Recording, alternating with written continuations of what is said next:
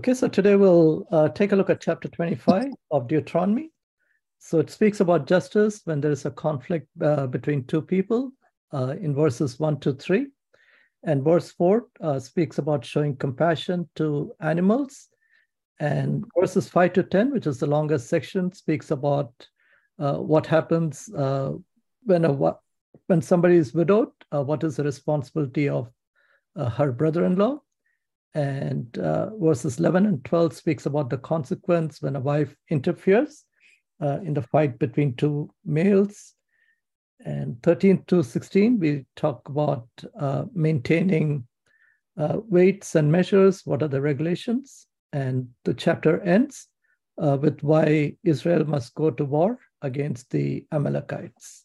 So we'll start with uh, verses 1 to 3, which speaks about justice and what are some guidelines uh, when it comes to resolving conflicts uh, between two people where one is uh, guilty and the other one is uh, innocent. So maybe we can read verse one, two, three. Yeah, someone can read. Yeah. When people have a dispute, they are to take it to court, and the judges will judge the case, acquitting the innocent and condemning the guilty. If a person, if the guilty person deserves to be beaten, the judge shall make them lie down and have them flogged in his presence with the number of lashes the crime deserves. But the judge must not impose more than 40 lashes. If the guilty party is flogged more than more than that, your fellow Israelite will be dragged, degraded in your eyes. Yeah, so here it speaks about dispute or controversy between two men and how it should be resolved. And the goal of uh, taking it to the justice uh, is to make sure that there is uh, justice uh, being served. And justice uh, will be served uh, when the righteous is justified and the wicked is condemned. And that's a decision that needs to be done, taken by the judge when the matter is taken to trial and the judge is able to make a decision based on what he observes and what he's able to review. And we've seen before in Deuteronomy that uh, any justice uh, should be based on truth. Uh, it should be fair. It should be unbiased. And it should also be uh, delivered uh, in a timely manner uh, so that the person who's suffering, they don't have to suffer for long and the justice is served immediately. And the guilty person, even though they are guilty, they are still human beings. so they should be treated with respect and the punishment that is given should be based on the intensity of crime.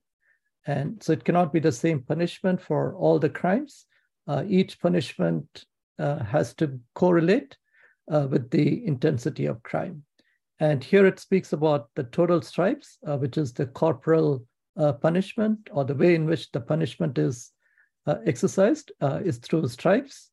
And there is a limit that is set, uh, which, which is that it cannot exceed 40. And also the punishment must be executed uh, in front of the judge uh, so that he is able to oversee and there is no abuse uh, of the guilty person. So these are uh, guidelines that can apply uh, even today when, we, when there is a dispute. we expect justice to be served and we also expect that both the parties are treated uh, with respect, and any punishment that is given uh, is consistent with the intensity of crime. And in Second Corinthians uh, chapter 11 and verse 24, Paul speaks about his experience, uh, where he says, uh, Of the Jews, uh, he received 40 stripes minus one, which is 39 stripes, five times. And many times the Jews, they are very uh, careful about the laws and they are very careful they don't uh, exceed uh, the number 40 so that they don't come under condemnation. So that could be one reason why they err on the side of going with 39 rather than giving 40 times and exceeding it by one or two. And we also see that uh, a similar principle is applied. Uh, we often use that, Proverbs 13 24, uh, in the context of parents uh, disciplining children. But oftentimes, uh, this verse uh, can be abused, uh, where it says, He that spareth his rod hateth his son, and he that loveth him uh, chasteneth him uh, times. So we often say that if you spare the rod, uh, you will spoil the child. So the intent uh, of the rod, uh, which could be, it could be a rod, it could be a ruler, it could be a belt, whatever it is, uh, that is used to chasten the children. And the idea is to, the goal is to instill uh, discipline and character in our children. But the belt or the rod, whatever it is, uh, it should be motivated by love for our children. So the punishment of kids, uh, it should not become an outlet for parents' uh, uncontrolled anger or frustration. And if that is the case, then obviously that will be parental abuse. Uh, it is not something, it is not an action that is motivated by love, but it is coming more out of the parent's uh, self uh, rather than the children's best interest. And also in Hebrews uh, 12, verse 6, we see, For whom the love, Lord loveth, uh, he chasteneth and scourgeth every son whom he receiveth.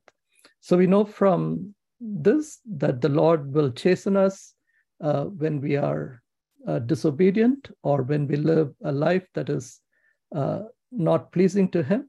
But the motivation is always love. And the same thing should be true uh, in the case of parents, when they are disciplining their children, uh, it should be motivated by love. And verse 4 uh, speaks about showing compassion to animals. It says, uh, You shall not muzzle the ox uh, when he treadeth out the corn. So, ox is uh, employed or it is used to separate the wheat from the chaff. So, the ox is made to walk on the wheat, and by walking, uh, and the disturbance that takes place, the wheat and the chaff uh, are separated. But here we are told that the ox uh, must not be muzzled uh, as it walk as it works. So muscle or any kind of belt that is tied to the ox, uh, if it's too tight, uh, it will prevent the ox from stooping and reaching for the harvest and eating. So the principle here is that even though the ox is being employed to do your work, uh, it should still be treated uh, well, uh, just like we saw last week that the laborers are worthy of the reward and they should also be treated with respect.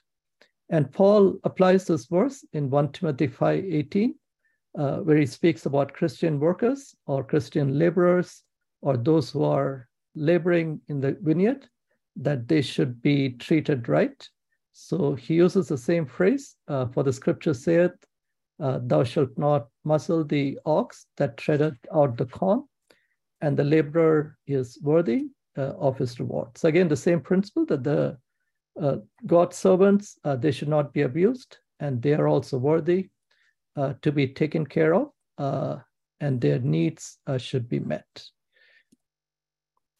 And verse uh, 5 to 10 uh, speaks about the, what is the obligation of the brother in law. Uh, if his brother dies and leaves his, uh, leaves his wife uh, without a child or without a son, so what is the moral obligation of the brother in law? So we can read 5 through 10. Yeah. If brethren dwell together and one of them die, and have no child, the wife of the dead shall not marry without unto a stranger. Her husband's brother shall go in unto her and take her to him to wife and perform the duty of an husband's brother unto her. And it shall be that the firstborn which she beareth shall succeed in the name of his brother which is dead, that his name be not put out of Israel. And if the man like unto like not to take his brother's wife, then let his brother's wife go up to the gate unto the elders and say, My husband's brother refuseth to rise up unto his brother. A name in Israel, he will not perform the duty of my husband's brother. Then the elders of his city shall call him and speak unto him, and if he stand to eat and say, I like not to take her, then shall his brother his brother's wife come unto him in the presence of the elders and loose his shoe from off his foot and spit in his face and shall answer and say, so shall it be done unto that man that will not build up his brother's house. And his name shall be called in Israel the house of him that hath his shoe loosed.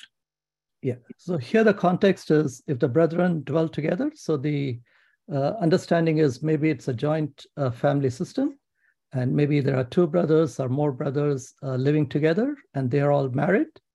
And one of the brother dies, and if that is the case, uh, what should the next uh, brother do? Uh, what is his obligation to that family or, or towards that widow? And we see uh, there are few goals uh, regarding the obligation uh, in terms of meeting the obligation uh, is to provide for the widow uh, of, of his brother and to protect the property rights. So the idea is that he would marry uh, his brother's wife and he would have a child through her so that the property rights could be maintained within that family. And also by having a child through her, uh, he is able to maintain the family name uh, to the next uh, generation. So if he doesn't do it, uh, then obviously it's quite possible that the widow may not be taken care of or her physical needs uh, may not be met. And also they may lose their rights uh, to the land that they owned. And also they won't be able to preserve the family name to the next generation. So as you saw, the process is the widowed wife uh, would marry her brother-in-law, and the child would bear the name of the dead husband, and they would uh, inherit the property. And obviously, uh, the brother cannot marry the sister-in-law when the brother is alive. Then, in that case, that would be adultery, and that would be prohibited, even as we read in Leviticus uh, 20, 21. But there might be cases where the brother in law is unwilling to marry his uh, brother's wife. And that is what we see in the second section. And if that happens, uh, she can bring a complaint uh, to the elders, and the elders may try to talk to him, they may try to counsel him, uh, they may uh, try to talk him into marrying her. But if he still uh, does not listen, then he is put to public shame and here we are told that the widow will spit uh, on his face and remove uh, his shoe. So that is symbolic. Uh, the shoe is symbolic of the property because shoe uh, is what we would use uh, to walk uh, over the property. And by loosening the shoe, it is implying that you're giving up your heritage or you're giving up your rights. And in 1 Timothy 5 8, we see if any man provide not for his own, and especially for those of his own house, uh, he has denied the faith and he is worse than an infidel. So the Lord expects that we take care of our family, uh, we take care of our immediate community. And we saw that uh, even last week uh, when we talked about the gleaning, gleaning principle. Uh, we said that even when the harvesting is done, a certain part of the harvest uh, should be kept for the poor uh, the widow and the fatherless, and so on. And when they refuse to do that, uh, it says, uh, So shall it be done unto a man uh, that will not build up his brother's house. So it is seen as a moral obligation to take care of your brother's family and in case there is a death. And we see an example of this in Ruth chapter 4, which we are familiar with, where Boaz redeems uh, uh, Ruth and he marries her. And by doing that, he is able to uh, keep the name in the family. So we can just read that passage in Ruth chapter 4. Uh, in verse 4, it says, I thought I should bring the matter to your attention and suggest that you buy it in the presence of these uh, seated here and in the presence of the elders of my people. If you will redeem it, uh, do so. But if you will not, uh, tell me so I will know. For no one has the right to do it except you, and I am next in line. So here we see that Boaz is approaching the next uh, kinsman so that uh, he can uh, buy the property and he can redeem it. And if he refuses it, then Boaz is willing to step in. And that is what happens here. Uh, initially, he says, I will redeem it. Then when Boaz says, uh, you not only have to redeem the property, but you also have to marry Ruth. Then at that, at that point, he refuses uh, to marry. He was only interested in the property. Uh, he was not interested in marrying Ruth. And that is when Boaz uh, steps in and he marries uh, Ruth. And we read in verse 8 So the guardian redeemer said to Boaz, Buy it yourself. And he removed his sandal. And in verse 9, we see Boaz announced to the elders and all the people, Today you are witnesses that I have bought from Naomi all the property of Elimelech, Kilion, and Mahlon, who were the two sons. I have also acquired Ruth, the Moabite Mahlon's widow, as my wife, uh, in order to maintain the name of the dead with his property, so that his name will not disappear from among his family or from his hometown. Today, you are my witnesses.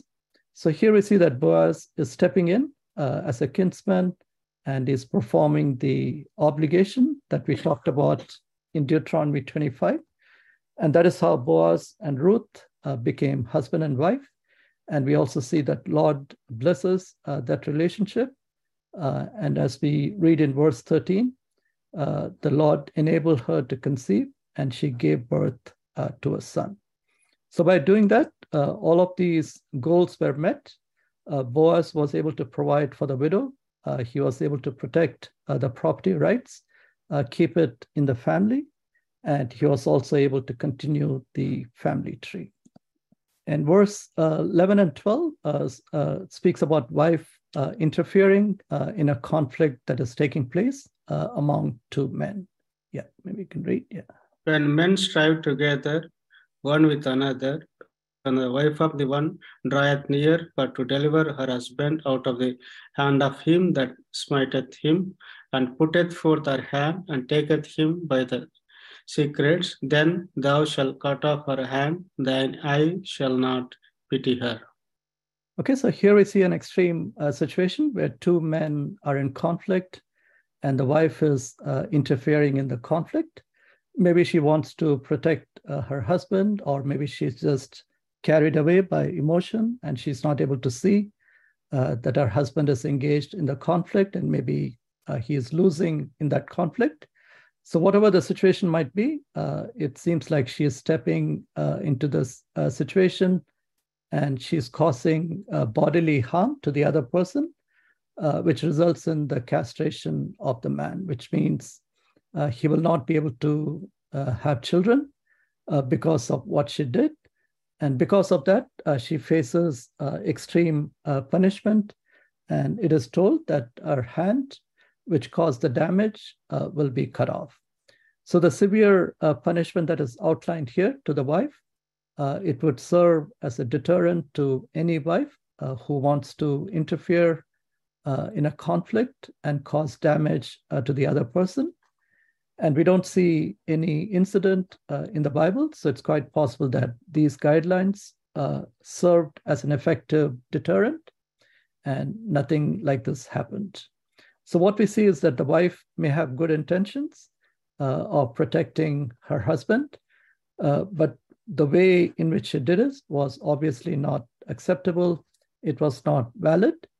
So our actions uh, may not always be good, even though we might have a good uh, ending in mind. Uh, we also have to keep in mind that the process uh, should also be the right process. So the end uh, may not always justify the means, or what we do to get there should also be the right way. So we might want to be rich, but the process that we use uh, to become rich uh, should also be correct. And verse uh, 13 to 16 uh, speaks about uh, accuracy in scale while we are doing business or while we are doing any kind of trade that involves buying and selling. You can read 13 through 16. Thou shalt not have in thy bag diverse weights, a great and a small. Thou shalt not have an thou shalt not have in thine house diverse measures, a great and a small, but thou shalt have a perfect and just weight, a perfect and just measure shall thou have, that thy days may be lengthened in the land which the Lord thy God giveth thee. For all that do such things and all that do unrighteously are an abomination unto the Lord thy God. Okay, so of course, today we have uh, digital scales, but in the olden days, they used to use all kinds of things uh, to measure. Like even back in India, we see that they use all kinds of things uh, to measure weights. But here, the emphasis is that when you're using scales, uh, they should be accurate uh, when you're doing any kind of dealing so that uh, nobody is cheated uh, in the process. So no cheating is allowed uh, for private gains. And obviously, if you're cheating, that would be equivalent to stealing. So when you're buying and selling or when you're involved in any kind of transaction, uh, the weights and the measures uh, should be accurate. So the underlying principle is that trust uh, is very important uh, when you're doing uh, transactions of buying and selling. And if you if you take away the trust uh, in that relationship, then obviously the whole uh, system will collapse. Uh, if you're going to a store and if you're not really sure whether they are using the right weight and measures, then obviously it's not going to work if it happens in a large scale uh, around the business. And the Bible also says that false weights are an abomination to the Lord. And again, in Proverbs 11:1, it says, a false balance uh, is an abomination to the Lord, but a just weight uh, is his delight. So obviously, the emphasis uh, is on truth. So anything that we do uh, should be truthful, and there should be no intention to hide the truth or in any way try to manipulate the truth uh, for our personal benefit. And in the same way, we see in the scriptures many times that hypocrisy uh, is unacceptable, it's an abomination to the Lord. So, again, uh, that is a way of cheating where we are trying to uh, project ourselves as something that we are not. So, that would be an example of false balance uh, in our personal life where there are inconsistencies uh, in the way we live uh, on different days. And the last uh, section speaks about the war against uh, Amalekites, which we saw earlier in the book of Deuteronomy. And we can read verse 17 through 19. Remember what Amalek did unto thee by the way when ye were come forth out of Egypt, how he met thee by the way and smote the inmost of thee, even all that were feeble behind thee, when thou wast faint and weary, and ye feared not God. Therefore it shall be, when the Lord thy God hath given thee rest from all thine enemies round about, in the land which the Lord thy God thy God giveth thee for an inheritance to possess it, that thou shalt blot out the remembrance of Amalek from under heaven. Thou shalt not forget it. Yeah, so these are the instructions given to Israelites, and we can see that in three verses, uh, they are told twice. Uh, in verse 17, it says, Remember, and in verse 19, it ends by saying, uh, You shall not forget it. And when we read the Bible, uh, there are many verses that keep reminding us that we need to remember uh, certain things and we should not forget uh, certain things. But obviously, in our weakness, we oftentimes forget what the Lord is trying to teach us. We oftentimes forget the instructions that are given to us.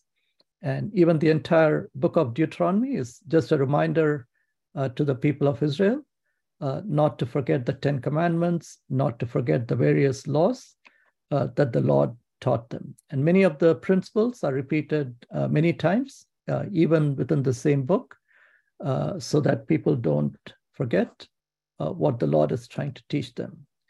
And we know from previous chapters that Amalekites, uh, they were the descendants of Esau. And when the people of Israel, when they were uh, going towards the promised land, the Amalekites, they attacked uh, the Israelites and they attacked from the back, which means they attacked the people uh, who were walking slowly or who were at the end of the line. And that would be the assumption would be those who are at the end, uh, they are people who are weak uh, maybe they are the older people, maybe they are sick, or maybe they are the women with children who are walking slowly.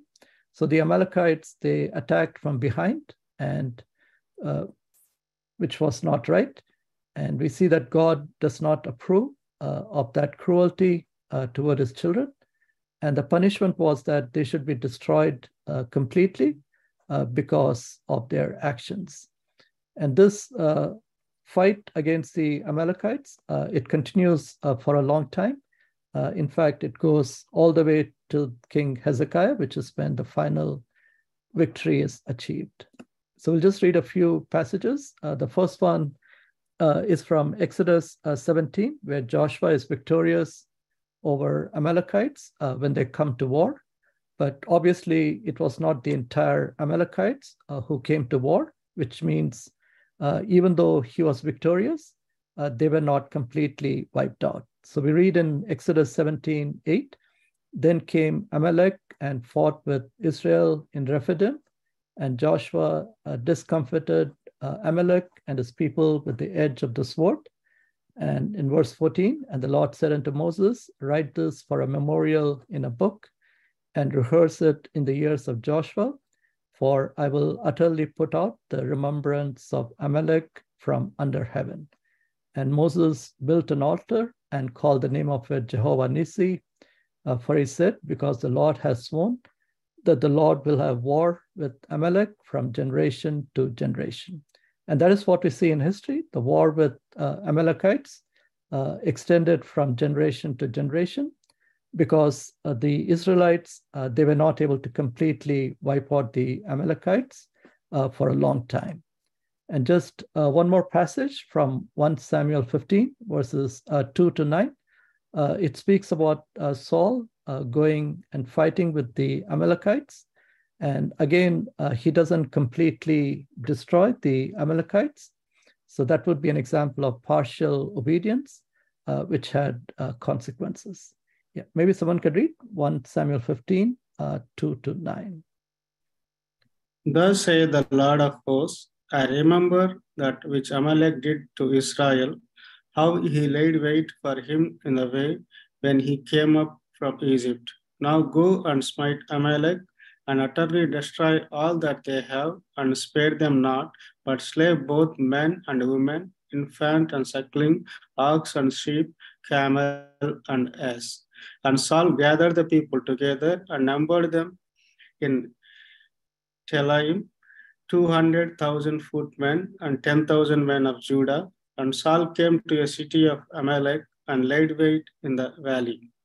And Saul said unto the Kenites, Go, depart, get you down from among the Amalekites, lest I destroy you with them. For ye showed kindness to all the children of Israel when they come out of Egypt. So the Kenites departed from among the Amalekites. And Saul smote the Amalekites from Havilah and until thou comest to Shur. This is over against Egypt. And he took Agag, the king of the Amalekites, alive and utterly destroyed all the people with the edge of the sword. But hmm. Saul and the people spared Agag and the best of sheep and of the oxen and of the fatlings and the lambs and all that was good and would not utterly destroy them, but everything that was vile and refuse that they destroyed utterly. Yeah. Okay, so there is one more example where uh, the instructions are very clear that Saul should completely destroy the Amalekites, uh, both men and women and children, and also all of the ox and sheep and everything else. But as we just read, uh, we see that uh, Saul, uh, even though he's victorious over Amalekites, uh, but he separates the good from the bad, and he tries to keep everything that is good, the best of the sheep, the oxen, fatlings, lambs, and everything that was good, uh, he did not destroy, but he only destroyed the things uh, that were refused or that were not good. So, again, this is an example where there is a victory uh, that is uh, accomplished, but since the victory does not fully uh, satisfy the Lord, or the victory is not an example of complete uh, obedience, in God's eyes, this would still be disobedience uh, in God's eyes, uh, this would still be a defeat, uh, even though it seems like a victory uh, to Saul. And later on, we see that Saul uh, pays a heavy price uh, for this partial obedience. And in 1 Samuel 28, uh, 17 and 18, uh, we see that Saul loses his throne for failing to obey the Lord fully. And the Lord had done to him as he spake by me, for the Lord hath rent the kingdom out of thine hand and given it to thy neighbor, even to David, because thou obeyed not the voice of the Lord, nor executed his fierce wrath upon Amalek. Therefore had the Lord done this thing uh, unto thee uh, this day. So again, that's a warning for all of us. When the Lord uh, asks us to do something, uh, he expects complete uh, obedience. Uh, when we do only partial things based on our convenience or based on our preference, God sees, us, sees it as disobedience and he would keep back the blessings, he would keep back his favor, and he would chastise us uh, for partially obeying him. So that is a lesson for us to learn. Uh, even as Saul lost his throne, uh, we can also lose our blessings uh, when we fail to obey the Lord fully uh, based on what is revealed to us, based on what the Lord commands us to do. So we see that the conflict with the Amalekites, uh, it continues for a long time through the judges and through many kings. And the final defeat of the Amalekites comes much later uh, during King Hezekiah time, where it says in 1 Chronicle 4:43, and they smote the rest of the Amalekites that were escaped and dwelt there unto this day. And the continuing uh, battle with Amalekites, uh, it is also seen uh, as the inability of a believer uh, to secure a complete victory or the conflict uh, that we have with sin and with temptations, uh, even after we are born again. So that is a persistent fight uh, of a believer. And Paul speaks of that struggle in Romans chapter 7, uh, where he says in verse 22 For I delight in the law of God after the inward man, but I see another law in my members, warring against the law of my mind and bringing me into captivity to the law of sin which is in my members. Then he goes on to say in 24, Poor wretched man that I am, who shall deliver me from the body of this death? I thank God through Jesus Christ our Lord. So then, with the mind, I myself serve the law of God, but with the flesh, the law of sin. So it speaks about the struggle for a believer where they're not able to attain a complete uh, victory, and there is a conflict that is going on between the flesh uh, and the spirit. And the only way we can attain victory and the only way we can live an overcoming life uh, is not through our willpower or not through our uh, personal uh, strength. Uh, it can only happen through the grace of God and through the power of the cross. So we can try all we want. Uh, if we do it in our own strength, we will also keep failing to achieve complete obedience or complete victory uh, which would lead to more uh, frustration, uh, more discouragement, just like Paul. But as Paul says, uh, I thank God through Jesus Christ our Lord that he can have complete victory. Uh, when we come to New Testament, we'll close here. Uh, it speaks about the teaching on enemies. So, in case of Amalekites, uh, the Lord told them to destroy them completely, uh, which speaks about vengeance, which speaks about taking revenge. But when we come to the New Testament, uh, we see a different way of approaching our enemies. So in Matthew 5 43 44, we, taken from the Sermon on the Mount, uh, it says, You have heard that it hath been said, Thou shalt love thy neighbor and hate thine enemy, uh, which is what they did with the Amalekites. They hated them. But uh, here it says, I say unto you, love your enemies uh, bless them that curse you, do good to them that hate you, and pray for them which despitefully use you and persecute you. So that's the higher standard that is expected of believers uh, in the New Testament. We not only have to love our friends, our neighbors, but we also have to love our enemies and especially those who persecute us. So we see that believers uh, in many countries, in many regions, uh, are persecuted for their faith.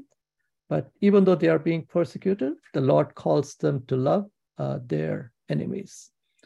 And again, one more verse from Romans 12, 19 through 21.